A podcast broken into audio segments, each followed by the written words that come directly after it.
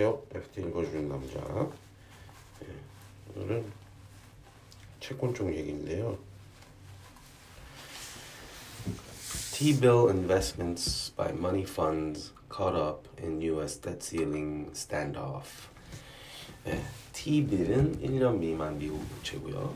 머니 펀드는 1년 미만 어, 뭐그 유동화 유동화 가능한 그런 이제 단기 펀드죠.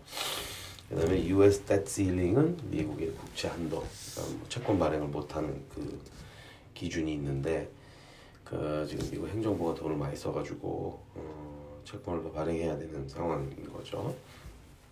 이 세 가지가 엮여 있습니다. T-빌은 그냥 뭐 단기 국채인데 이거에 대한 수요가 폭 폭발했었습니다. 이제 지난 한 달 동안 왜냐하면 머니 펀드에 돈이 막 들어왔는데 머니 펀드에 돈은 왜 들어왔느냐?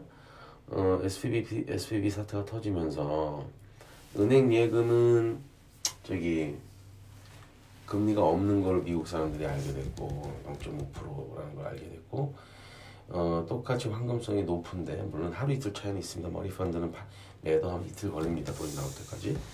그렇지만 그래도 뭐 그걸 참으면 무려 뭐 거의 4% 육박하는 돈을 준다는 걸 알게 돼서 돈이 그렇게 상당히 money fund로 갔습니다. 어떻게 보면 money fund보다 안전하기도 하죠. deposit은 이제 그 보험의 한도가 있는데 money fund는 다 미국 국채이기 때문에 사실상은 어 이렇게 폭망하는 일은 없죠. 근데 이제 money fund가 돈이 많아져서 T-bill을 많이 사면 어떻게 됩니까? 수익률이 내려갑니다. 단기 수익률이. 예. 그게 이제 막 눈에 확 띄게 내려가진 않았지만 뭐 그럴 수 있는 거죠.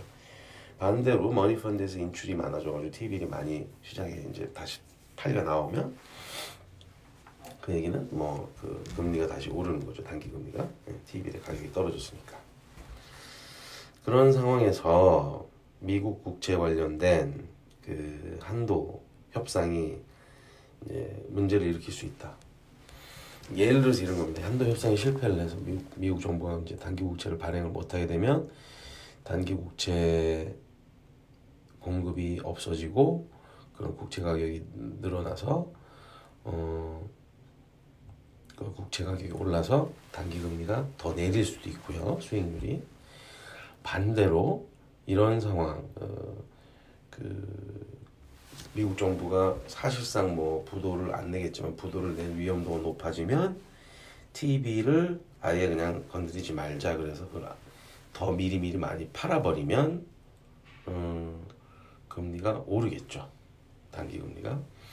어느 방향으로 튈지는 사실은 예측하기 힘들겠습니다. 이 기사도 어느 방향에 대해서는 뭐 구체적인 얘기는 못 하고 그냥 그런 문제가 있다는 것만 언급하는 수준의 그런 기, 기, 기사입니다. Money market funds flush with deposits after investors sought safety during last month's banking turmoil are now confronted by the political standoff over the US debt ceiling that threatens to disrupt their investment portfolios. Flush with deposits. Flush. flush는 사실은 뭐 어떤 뜻일까요? 그 변기 내리면 슈슈 내려가는 게 flush인데, 약간 이제 물이 찰랑찰랑 이렁이렁 되는 어떤 그런 모습이 플러시인 것 같습니다. 돈이 많죠. 넘쳐나는 거지 market 펀드에. More than 440 billion is poured into U.S. money market funds since early March. 어, 우리나라도 한 600조 되겠습니다. 600조가 단기 자금 시장으로 쏠렸다. 단기 채권 시장으로. The, those inflows have largely flooded into government money market funds, which invest heavily in short-term treasury debt that is typically easy to buy and sell. 미국 단기 채권에 다들 들어갔다는 거죠.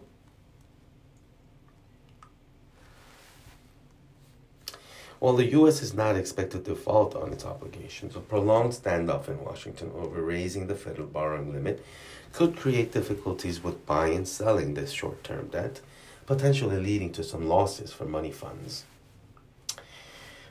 이, 이 하여간 저기 그 미국 그 국채 한도의 협상이 지지부진해가지고 뭐 문제가 어쩌고저쩌고 이렇게 해주면 아무래도 단기 채권, 장기 채권도 마찬가지로 단기 채권 시장의 매매에 모종의 마찰을 일으킬 수 있는 거죠. 그 상황에서 이제 그 단기 채권이 막 팔려 이렇게 그 매도 물량이 막 나오면 가격이 떨어진다는 뜻이고 MMF가 좋다고 생각해서 마지막에 들어갔던 사람들은 4%못 챙깁니다. 예. 4%는 1년을 들었을 때 나오는 수익률이고 MMF를 산 순간부터 4%를 주는 게 아닙니다. 그러면 뭐 손실 오히려 손실을 보고 나올 수도 있는 거죠. MMF가 안전하다고 해서 샀는데 손실 보고 나올 수도 있는 거죠. 예. You could easily see a scenario where if the US government's ability to borrow is exhausted in the mid, midst of this crisis, then that creates quite a lot of volatility for money market funds. It can increase withdrawal demands. It can just create a lot of noise around the issue. 그.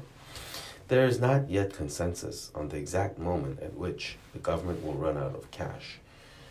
정확하게 정부가 돈이 똑 떨어져가지고 이제 부도 직, 직면하는 그 시점, 즉 예, 민주당 공화당이 타협을 해야 되는 그 시점이 언제쯤 될지에 대해서는 아직 아무도 잘 모르나 봅니다.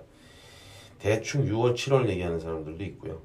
아니면 이제 뭐 그 사이에 이제 그 세금이 많이 거쳤으면 더 더 싸울 수도 있다. 뭐이 이런, 이런 상황인가 봅니다. 그 한 한번 이제 그 시그널이 한번 나왔는데 An auction of three-month treasury bills this week was met with poor demand. 이번 주 음, 3개월짜리 국채 시장에 그 수요가 부진했더라. 예.